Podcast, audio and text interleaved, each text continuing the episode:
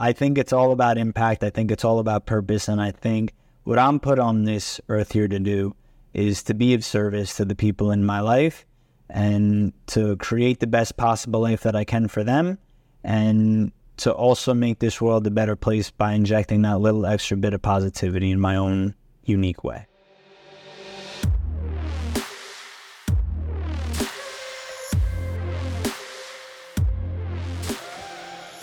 How is it going, ladies and gentlemen? This is Sean Barnes. I want to welcome you back to The Way of the Wolf. Our guest today is a gentleman named Jonathan Cohen. He is an attorney. He is the host of Inside the Inspired podcast that focuses on mindset, discipline, and personal growth. He's into philanthropy and also does a few speaking engagements. So, Jonathan, welcome to The Way of the Wolf.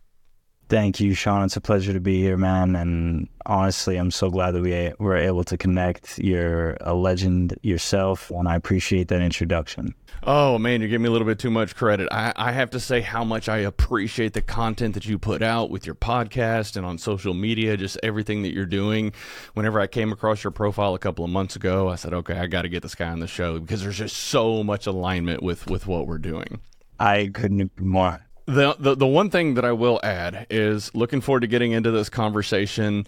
Normally, I'll have a pre-call with guests. It's really the first time for you and I to chat. I'm hoping that maybe you can change my perspective on lawyers. Haven't had a whole lot of great experiences, some, but not many. So we'll get into this, and I'm looking forward to seeing how you approach law, and then we're obviously going to dive into a bunch of other stuff. So tell me a little bit about you. Who is Jonathan Cohen? It's a humbling question. I think over the course of my life, I've been trying to figure that out. And it's through life experience, I've been able to come to a form of a conclusion. Jonathan Cohen, myself, I'm someone who struggled with learning disabilities growing up. And that kind of caused some identity issues as I slowly went through my life. At 18 years old, I enlisted in the Israeli military, where I served for 2 years in infantry combat. And when I came back, I worked for a professional sports team. I got my pilot's license, and then I went to college, law school, business school, and then the DA's office. And through those experiences, you're meeting quite a lot of interesting people that play a role in helping you become who you're aspiring to be. And so through time and through experience, I have become someone that always wants to lend a helping hand. Public service, philanthropy, giving back to community, family, these are all priorities. And obviously, serving myself before I serve everyone else, have become someone who recognizes the value in creating opportunity for themselves. And like I said, struggling with those learning disabilities growing up, I've come to learn has become a blessing, because that allows me to help share those experiences so people can learn from those mistakes. And I become an individual who just simply wants to help and give back. Man, I got to say how much I appreciate that. And it's interesting how the adversity that we face in our lives is what forges us into something great and creates those opportunities for us to continue to ascend, whether it's career, life, family, whatever those goals are that you're trying to reach. And I always admire somebody who has been through adversity and then they have the guts to step up and share that with the world and share their lessons, because inevitably, there's going to be people that listen to you or watch your content that resonates with. And so whenever they can see, oh, wow, Jonathan was able to do it, I can too. This is the child that had learning disabilities and he was able to work through that. Maybe I can do it too. Let me listen to more of his stuff. And the fact that you're going out there and spreading the word and trying to help people out, that's just absolutely incredible. So my question to you is, what drives you? What inspires you to do that? I literally got the chills as you asked the question. I think what inspires me to do it is, someone needs the help. And it's almost like, what qualifies me? Well, there's a sentiment that really resonates with me. Stacking proof. And through stacking proof, you establish credibility with yourself that allows you to offer value to other people. And so for a lot of my career, I looked for ways that I could be valuable, because as someone who had these identity issues because of labels that were imbued upon me, whether, you know, I played a role in that or not, I found ways to create value and create opportunity. And what drives me is that I know there's people that still struggle with certain things that happened to them when they were younger, and let that kind of dictate the type of person they become. And instead of letting that, instead of it being a backstop, you can use it as leverage to propel you into the next step. And so it really is important to me to help people, you know, in a form of almost paying it forward, because there were angels in my life that believed in me. And I want to provide the same forms of insights through lessons and experiences that, you know, people tell themselves certain stories that they don't need to, and it holds them back. And it's unproductive and unnecessary.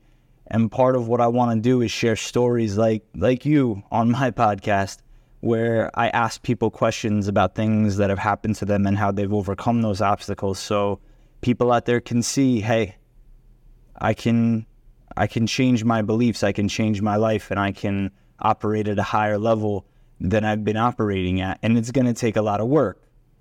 But when you see enough evidence over the course of enough time, you can start to step into who you are. So that really is what drives me. Man, I have a deep appreciation for that. I don't know if you've had a chance to catch my last podcast with a guy named Pete Vanderveen. He's been on the show a few times, and we've danced around topics of what happens to us as men in our childhood and how it can shape us in much later in life, and the impacts that it can have. And we kind of dove into the topics of fathers abandoning us, or you know, abusive relationships, things like that. And it's just wild to think about how those things that happen to us in our formative years have such a profound effect on us for the rest of our life, until we do the hard work, which you were just talking about. Not everybody's comfortable doing that. Most people aren't comfortable doing the hard work, and sometimes it takes people to get into their 30s, 40s, 50s, or 60s before they're willing to check their ego and do that. And the fact, how old are you, Jonathan? 33. Okay, man, dude, you are getting such an early start on this. I commend you. That is absolutely incredible. Thank you. Okay, so I do want to get back to this, and I want to get back to the podcast, but talk to me a little bit about your journey as an attorney. Sure. So it's funny because I had a very difficult time getting into college itself and then law school. So my journey starts with establishing good habits, but namely what happened was I'm in the airport after having visited my brother with my family in Israel while he was serving, and my mom got a call from a family member saying that one of my cousins wasn't going back to law school.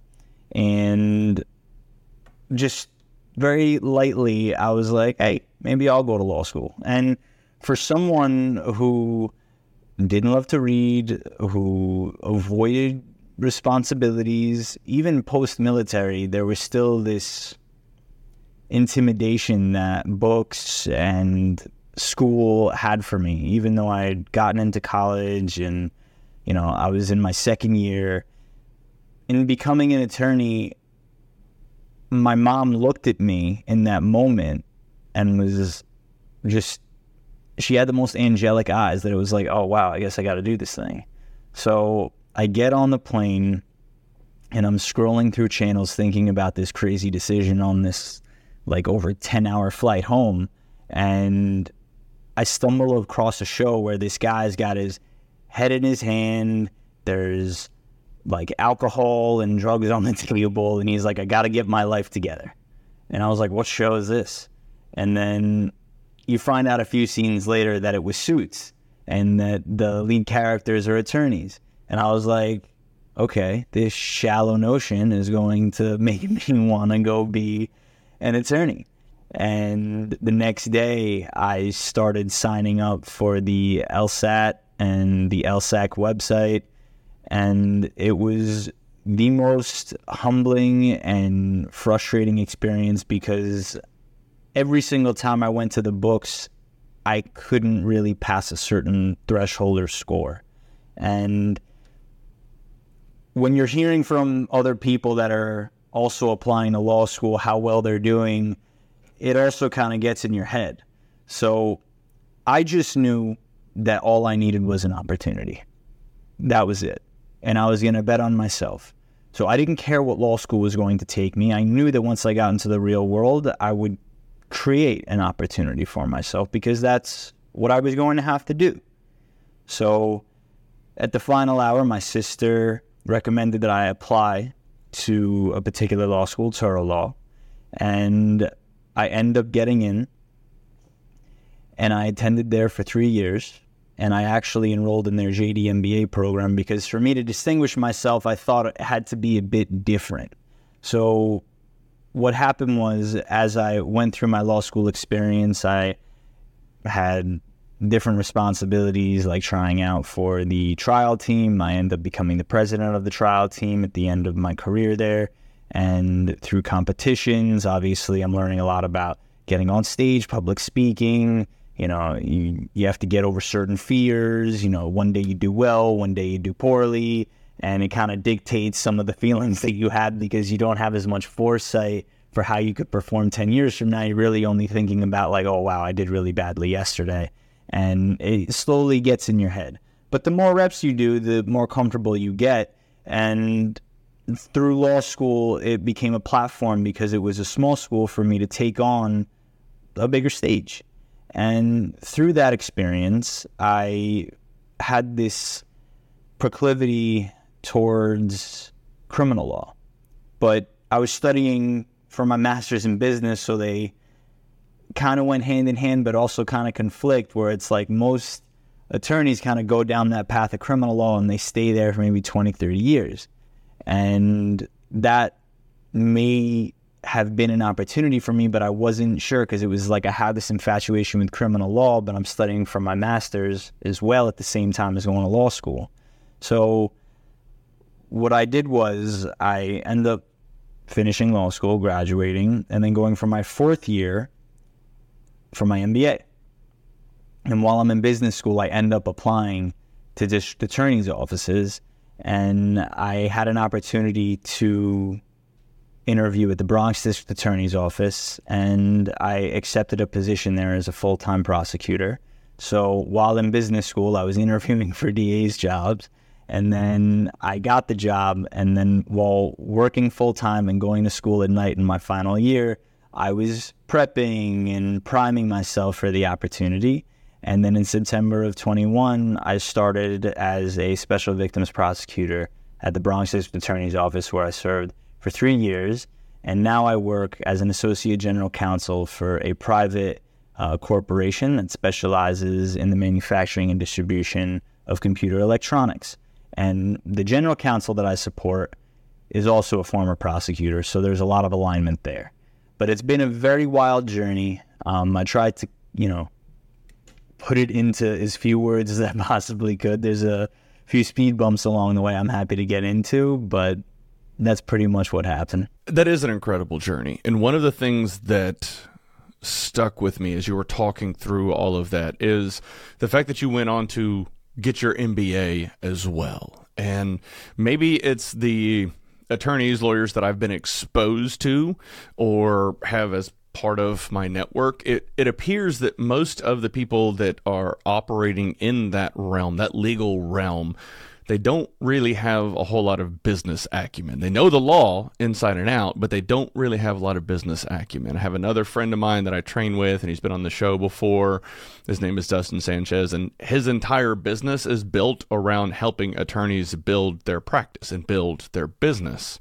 So in your experience, in getting your MBA, do you run across a lot of attorneys that actually understand a whole lot about business? It just seems that I don't really come across many with an MBA. So I appreciate that. And that was part of it, right? Being able to distinguish myself. I felt that because law school teaches you to think differently, how to weigh two sides of an argument, how to do research, how to articulate a point, how to identify an issue, and then figure out the rule that's applicable to the potential problem, and then conclude with what you think could be the solution after a thorough analysis. And so in answering that question, I think it's also important to address that there's this sentiment out there. You know, I think at one point Costco wasn't giving any credibility to people that had their MBA, or you hear people like Mark Cuban coming out and saying, like, you know, an MBA is a dumb degree or whatever it is. And some of those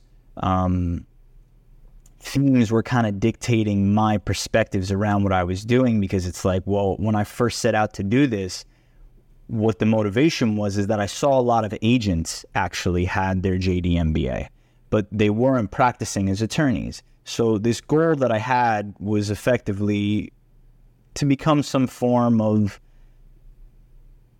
I want to say this as humbling as possible, but I'm still aiming towards it, a business executive. And so in that career trajectory, I felt that having that dual degree would give me a competitive advantage in achieving that goal I'm still aiming towards. And so I find that when I come across colleagues that have business experience or, you know, are in the legal realm, big law or meaning like corporate law, they tend to know their stuff. But at the same time, there's this constant tone of, you know, the business has to focus on the business and let the lawyers do what the lawyers do. So, you know, compartmentalizing, segmenting, and just letting people focus on what they're good at. But I think when it comes to this question, what I really want to drive home is that for someone like me, and I have an undergraduate in business, it's that my legal lens, if you will, gives me a different perspective in how I approach situations, because in the world that I serve now, I can communicate the gaps between what the business has to offer and what the legal department has to offer and bridge that gap. And I aim to do that every single day. So having this degree, having this exposure, this experience, it allows me to solve problems in a different way because I can bridge that communication gap. And so words are very, very important.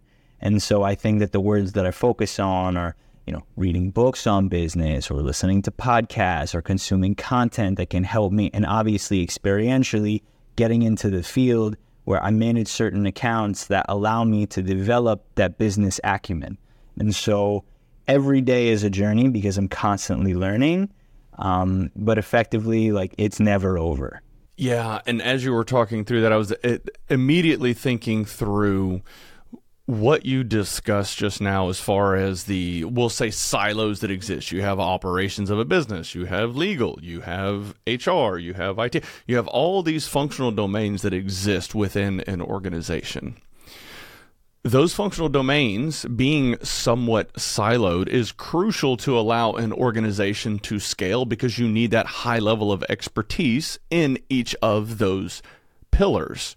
Where I see businesses struggle is finding that delicate balance of saying, hey, we've got our general counsel here and our VP of HR and a VP of operations for this business unit. They're not communicating.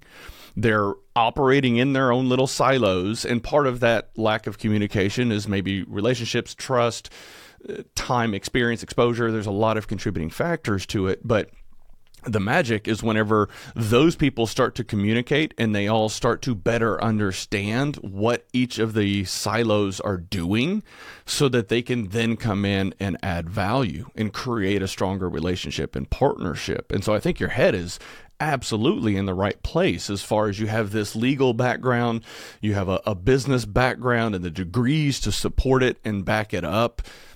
You have the right mindset around consuming content, whether it's podcasts or videos or books or consuming all of that content. And then that last piece is application of that knowledge that you've learned. And the more effectively you can do that, the more effectively you can partner with operations and not be the lawyer that's coming in and just saying no to something that's going on with the business, the better off you are going to be. And I had the opportunity to start leading human resources on top of IT, which is what the majority of my career has been in, about 6 years ago. And one of the things that I very quickly learned is, yes, there's a lot of regulatory compliance that comes with employment law, and the Department of Labor is no joke, but you have to be able to approach your partners in operations and say, hey, here's the law, here's what we need to focus on, here are our options. This option presents a little bit more risk, and here's what we're going to do to mitigate that risk. This option over here, there's really no risk. We do this, this, and this, and we're covered, and we let operations make that decision. Which route do they want to go? How risk averse are they? Is there some sort of financial benefit to taking on a little bit more risk while still operating within the confines of the law? And so finding that balance is absolutely crucial. And a lot of times executives on both sides, maybe their egos don't let them do it, but there's challenges. But if you can break down those walls and build that trust, man, that is the way to go. Very well articulated. You drove that home. It's having that specialty is going to allow everyone to focus on what works. There is that concept of, inch thick, mile wide. Ultimately, if you're trying to be everything to everyone, you're nothing to no one. So having the areas that you could focus on definitely allows the business to thrive.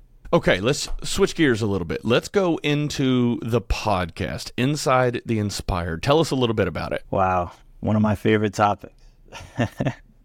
Inside the Inspired started out as a passion project and evolved into my body of work, where I have this immense network of people and people that I continue to meet that, as I was saying earlier, I can bring on, ask them questions about their journeys, and the guests range from multi-millionaire entrepreneurs, authors, experts, athletes, medical professionals, and I'm so humbled to have conversations with people that have great followings and are also aspiring to just add value to society and make an impact on the people that they surround themselves with, have a positive message to share. I interview mindset coaches. I interview success coaches. I got the chance to interview all these different individuals that, whether it comes to your heart set or your mindset, there's always something to learn. And each conversation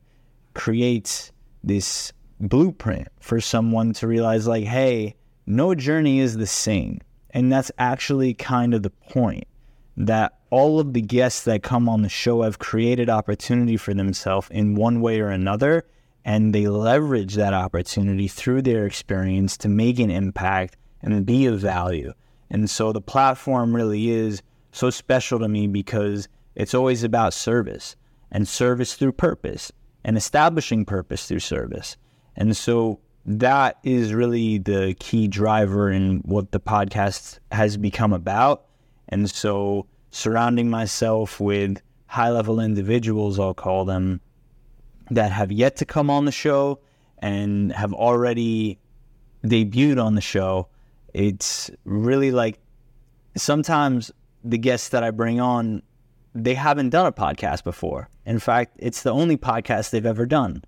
And for me, it's a real honor because it takes a relationship, and you don't want to waste their time. You're putting them on a platform, on blast, if you will, where, thousands of people are going to listen to them, and, something may resonate, something maybe doesn't resonate, and just having the opportunity to hold the audience's attention and also to get the opportunity to speak and have a conversation that I'd be having anyway and learn those lessons. I'm grateful that I could share and scale those lessons. So this way, someone out there, and I get the messages, I get the feedback where people really are impacted and appreciate it's not so much what I'm doing, but the way people have overcome the obstacles in their life the questions that I ask really are top of mind, in the sense that's like, where was your head at when, you know, you were going through that particular struggle, or how did you overcome this obstacle? What do you have in terms of advice for people that are aspiring to achieve? That really is the focus, because these obstacles get really dense and difficult. And so the more feedback we give one another, the more communication we have, the easier it may be. I'm the oldest of four, so my siblings are always learning from my mistakes. And that's kind of the point, right? So this way people don't have to repeat them. You can, David Meltzer, I had him on the show, he calls it the dummy tax.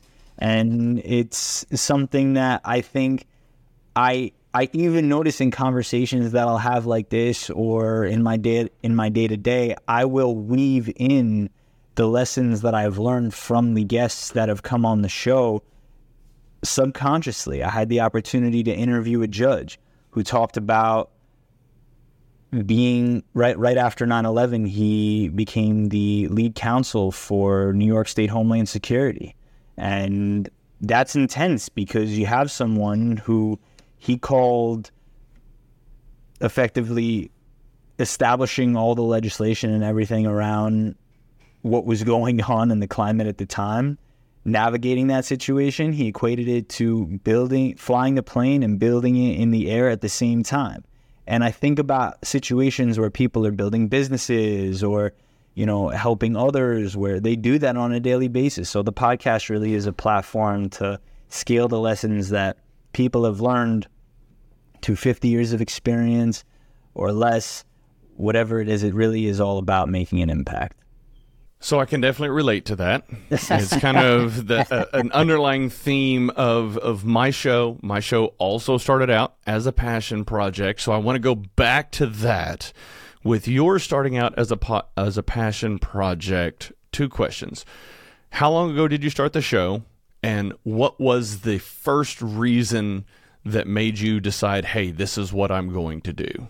Well, at the time, I'll back up a bit. I remember when I first discovered what podcasts were.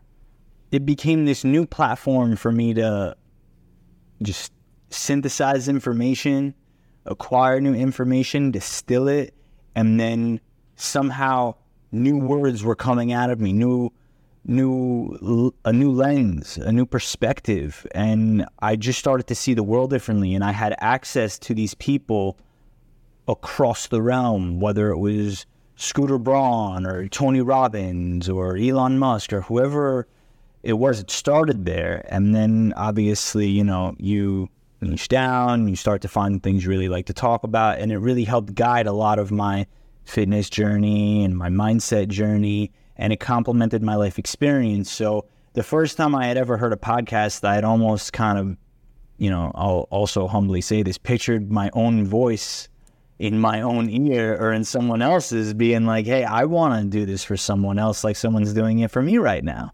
And so the passion project really started out of a responsibility that I felt to offer my experience and my perspective in a way that I felt would be productive for someone, because I remember how insecure I would be about the things in my life, and I didn't want people to feel that for themselves. I wanted to create something that could instill confidence and provide a platform for people that I thought were incredible.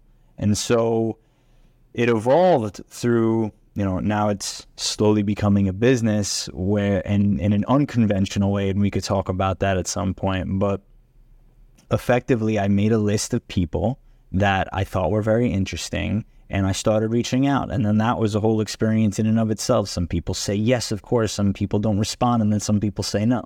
And so you have to kind of manage your ego with that too. But then at the same time, all this was going on, where I first had discovered podcasts, where I was working full time and going to school at night, and applying to DA's offices. And finally, after I get the job, I'm like, all right, I could focus in on, it's like YouTube, but for your ears, right? So I could focus in on particular topics that I was really fascinated by and experts in those particular fields, and still be able to do the job that I had to do, which didn't really require much mind space. It was document review. So you're just going through documents, and it's not really, you know, the most arduous task in the entire world.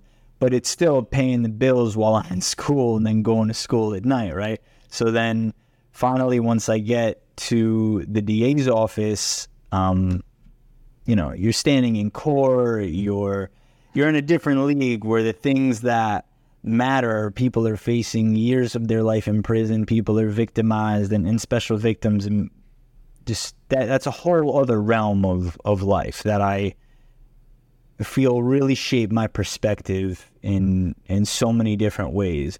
But largely in COVID, I'd started the show as an Instagram live show, and through that experience, I was effectively preparing direct examinations of witnesses. And so I'm cultivating my craft as a professional, as an attorney, through the podcast, where by the time I had launched the show and I had recorded the 17-20 episodes that I had done through the Instagram live show, I eventually evolved it into a podcast. But what was interesting is that some of my colleagues were leaving the DA's office because they had fulfilled their commitment. And so that left an opportunity for the upcoming class that I was in to start presenting to the grand jury. So with respect to the rest of the colleagues in my class, for better or worse, no one else was doing an Instagram live podcast show in the middle of COVID when they weren't working. So I had leveraged that opportunity to prepare. And so when I got up and was called up by my chief to come in and help her present very intense cases that probably aren't appropriate for a podcast for me to mention right now, but some very aggressive things that were happening, I was ready. I was ready because I'd been priming for weeks and months, having interviewed tens and tens of people, and I had kept the sword and the iron sharp. So the podcast has been a platform for me to learn in more than one way, in terms of presentation, in terms of, you know, curating a guest list, in terms of thematically, you know, putting questions together and entertaining the audience. I mean, what you have to do on the other side of the mic right now isn't easy. I know, because I usually do it all the time. And having interviewed witnesses in the forms of cops or victims or judges, or, you know, going up against adversaries, and then having this passion project, as we called it, to interview very high achieving, top performing people, it's really immense. Okay. I have to ask, with all of the intense, heavy, and probably sometimes dark work that you do, how do you maintain a positive mindset and create the show and everything else that you do? You know, man, that is a question that dictates the entire essence of the show. I found that one of the most important, and it's questions that I've posed to other guests that have been on the show. For example, I had my chief of the domestic violence division at the Bronx DA's office on my show. I've had Supreme Court judge who was the lead judge of the criminal court out in Suffolk County, just presiding over these cases where people are facing decades of their life in prison. And I posed this question to them. Compartmentalization is usually the answer. And then I dive a bit deeper and I ask, how? And the judge will say, you can go check out the episode with Judge Mark Cohen. He'll say, when I go to work, I go to work. When I go home, I go home. If I have to go back, I go back. It's that simple. Some people can compartmentalize that simply. For me, I actually discovered Stoicism and philosophy in COVID as well.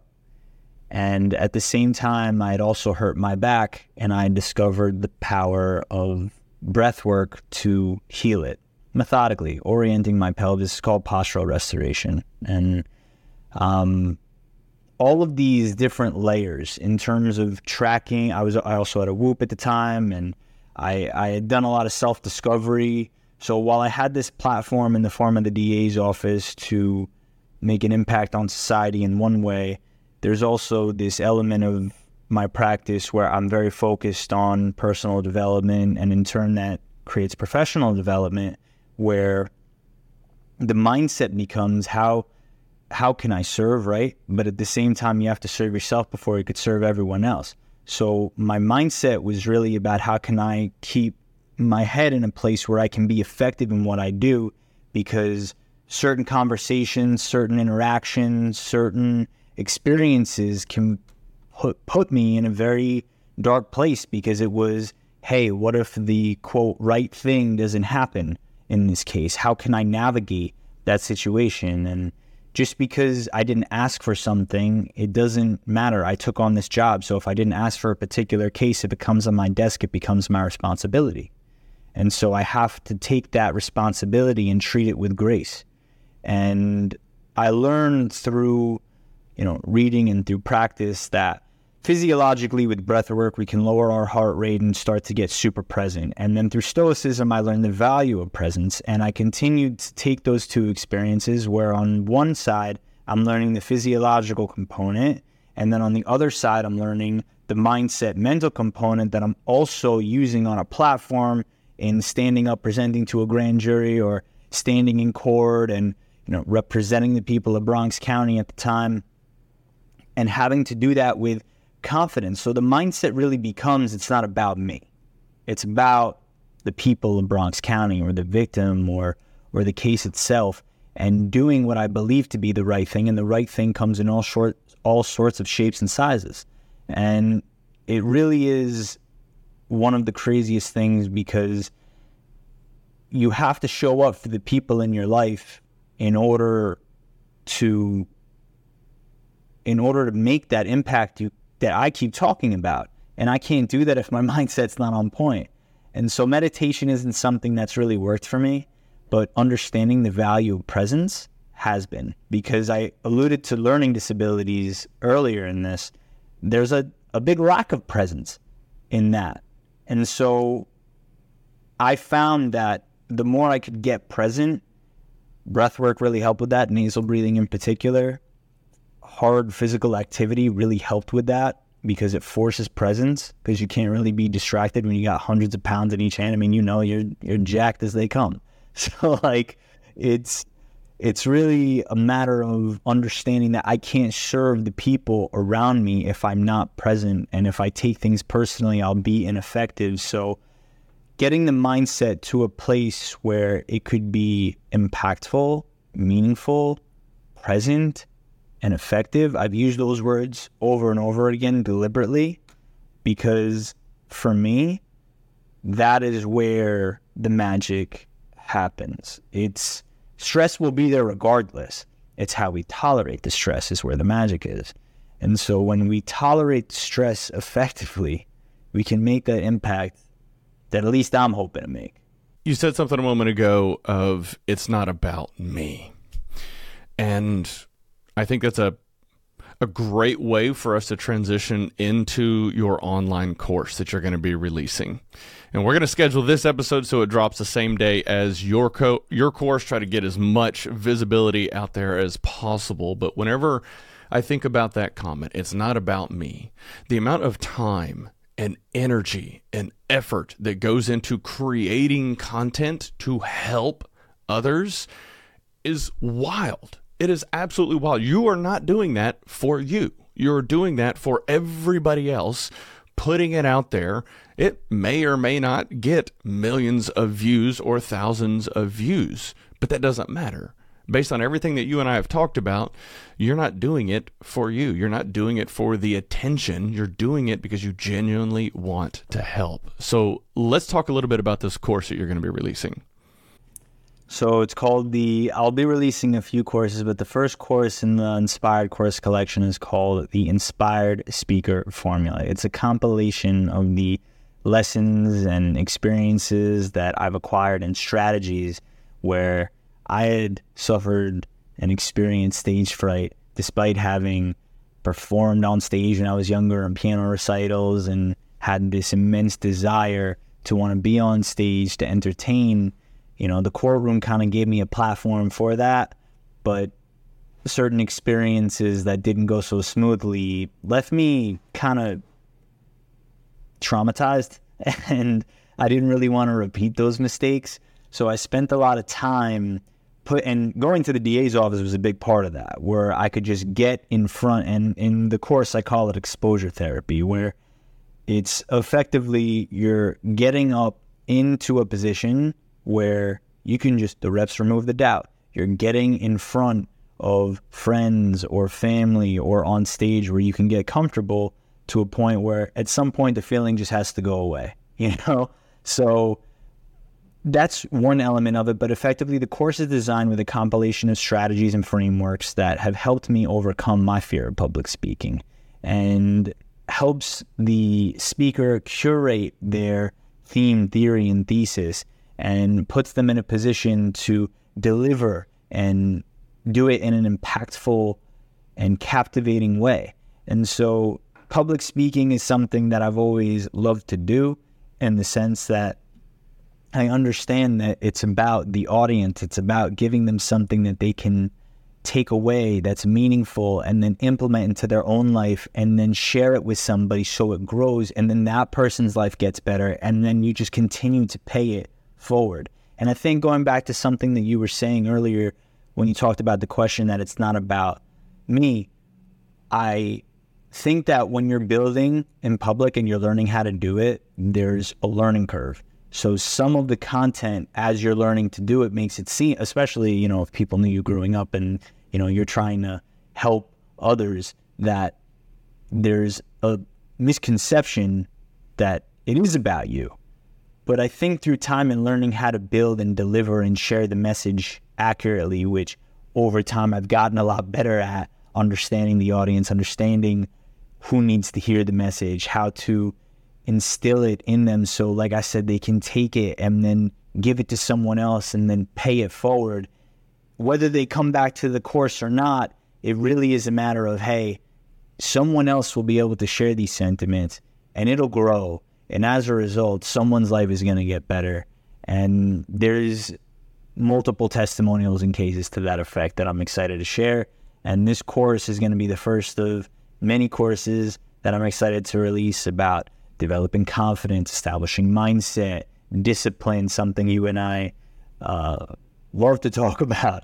So I'm really excited about it. It's scary. I got the first draft of it yesterday, and you know, here we go. It'll be about an hour, so it's very compact. The modules last anywhere from 2 to 5 minutes, and they're going to give you, the modules are going to give you skills, tips, and frameworks that are going to change the way you go about your speaking experience. Man, I cannot wait to see that. You're going to have to get me access. I'm going to have to check it out. 100%. And I will definitely report back and let you know my thoughts on it. Looking forward to that. I'm waiting for your course, man. Oh, man. You know, it's funny that, it is so funny that you said that. Just 2 days ago, I started building a framework of, okay, what do I want to talk about? What do I want to share? Because I've been doing my podcast for 2.5 years, and there's a lot of the things that I cover and talk about, and then I have a few clients that I coach that have asked me, hey, can you come in and teach a course to some of my employees, some of my managers, some leadership skills and things like that. And so it's been in the works. When I say in the works, it's all just kind of spinning around back here in the back of my mind. But I recognized last week, so I don't know if you know this or not, but I broke my ankle a couple of weeks ago, and right, so I've been late. Yeah. So I've been having a little bit more time on the couch to process, and just having my leg propped up. It's been very challenging because fitness and working out and training and exercising is a big portion of my life. So there's a mental game there. But all that to be said, yes, I am going to start working on creating some course content. I got to figure out the delivery method. And so I may give you a phone call and say, hey, how are you doing this? So expect that in the future. On that note, the course will be released on Udemy, U-D-E-M-Y. So that'll be the first one is, and then I'll be releasing additional courses on Udemy, and eventually one on my own website that I'm saving for 2024, but, you know, we'll talk about that another time. Nice. Okay, perfect. Okay, so let's talk a little bit about fitness. You said a moment ago, I'm as jacked as they come. I'm not right now just because I haven't been able to train for 2 months, but a lot of your content, there's elements of fitness woven in it. And I can admire and respect that because it's something that I do as well. But talk me through that. Have you always been in shape? Has fitness been a big portion of your life for your entire life? Or is it something that you've just gotten into? And how do you find that it impacts other elements of your life? Well, I'll start with the latter portion first. It impacts everything in my life. And so there's no, when I was growing up, you play sports and stuff, but I couldn't even make the basketball team. I wasn't lifting weights. Like, there was no athleticism really in my arsenal. And through the military, cultivated a bit of a skill for running, and I realized that I could do it for extended periods of time, and I could put things on my back and walk really far.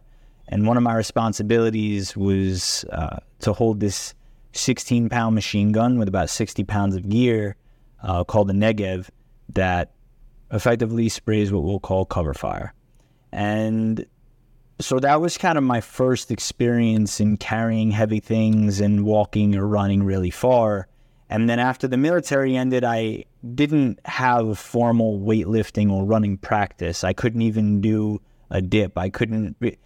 For a fitness test, you have to be able to run a mile in like under 8 minutes, and you have to do like 75 push-ups and 100 sit-ups or something like that. And I could just barely do it. I had someone very kind counting my push-ups, I think, at the time when I was in the Army.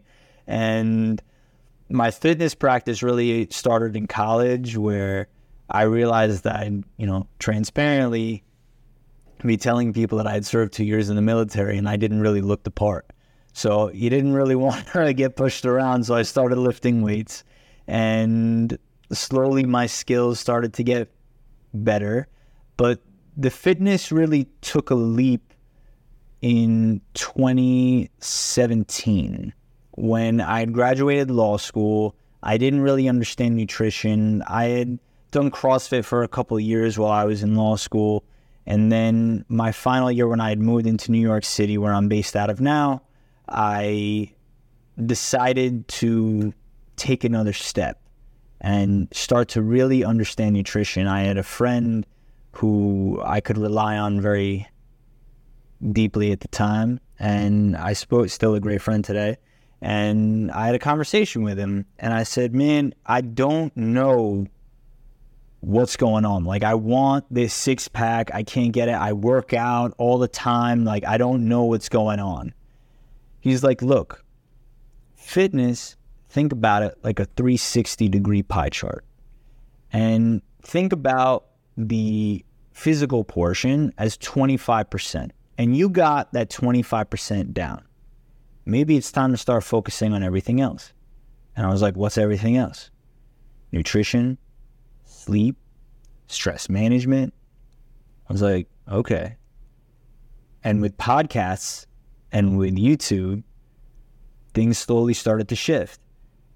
CrossFit had introduced the prospect of programming and fitness programming to me, whereas up until CrossFit, I'd only kind of done generic, bro splits of back and buys, chest and tries, skipping legs. And then over time, I eventually discovered an account called Primal Soldier, and then that introduced me to more kettlebell work. And I had started to try some Instagram workouts, and then I saw one post he did with this guy, JTN Fit, and Jay Marinac. Shout out to Jay Marinac. That dude's content changed the way I approached fitness, where he had this element of functional training combined with CrossFit, combined with bodybuilding. And it changed my life because it brought everything that I love to do together. And then that compounded by starting to understand nutrition. I started understanding calories and macros and then micronutrients, and everything just started to build on itself once I had that foundation. So mentally, I was saying, I'm smart enough to be able to do this now. Like, I passed the bar. Like, I got to a job at the DA's office. Like, I really want to change my life. I really want to change my body. And it felt like this last frontier is something that had evaded me forever. So finally, I had a platform and a vehicle to start to work towards and into my goals, and I never looked back.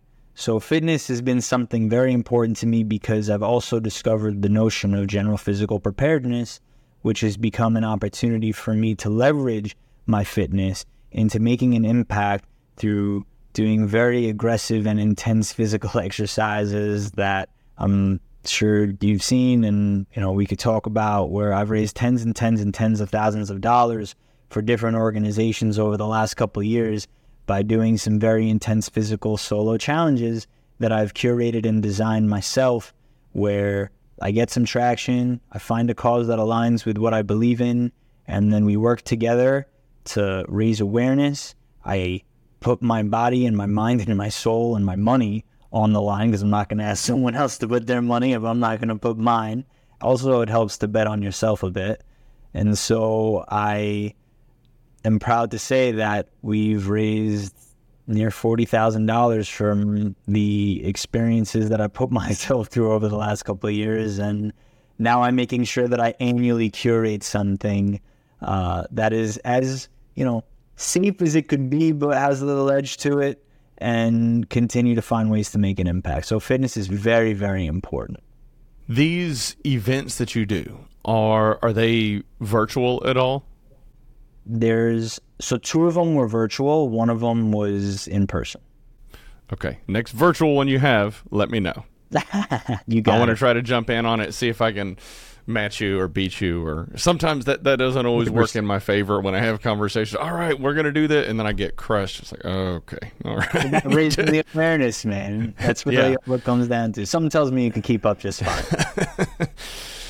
Okay. So talk me through, what is the end game for Jonathan? Where are you headed? What are you trying to build and ultimately accomplish? For me, it's always about family, first and foremost.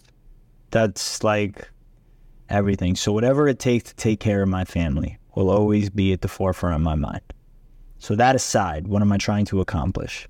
I think at different stages of my life, that answer has changed. And so the season of life that I'm in now, I would say, is market validation, where I know that I bring a lot to the table as a professional, and I'm in a very unique position right now based on my life experience to offer a lot of value.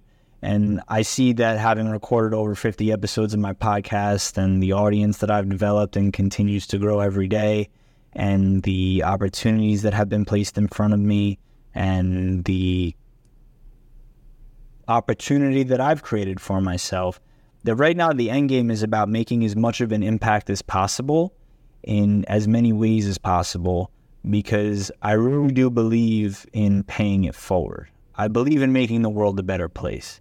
So as I build Inside the Inspired and this course collection and share these lessons, I believe that people, through community, through opportunity, can start to sustain themselves in a very different type of way. And so the underbelly through this entire conversation that's, you know, dictating how we're going about it and how millions and millions of people around the world are going about it is the creator economy. And the creator economy is something that gives a platform to you, to me, and to our audiences and people around the world to tap into another element of themselves and productize themselves. Naval Ravikant talks about this concept of there being 8 billion people in the world, and how one day he hopes there's 8 billion businesses. And for me, that really resonates, because everyone can really reach that, you don't want to call it utopian, but opportune perspective where they can do what they love to do and sustain a quality of life for the people that they care about. And as a result, the world gets a bit better. So for me, the end game really is about creating an ideal lifestyle where I'm doing things that I love to do with people that I love to do them with, and making a significant impact on the world at the same time. So I'm excited to grow these courses. I'm excited to grow the podcast. I love where I'm working. I'm grateful every single day. Gratitude plays an immense role in my life. And presence also, if you couldn't tell, plays an immense role in my life. And then having these conversations where I can continue to learn and share these lessons means a lot to me, because I want to get better every day for the people around me so they could be better.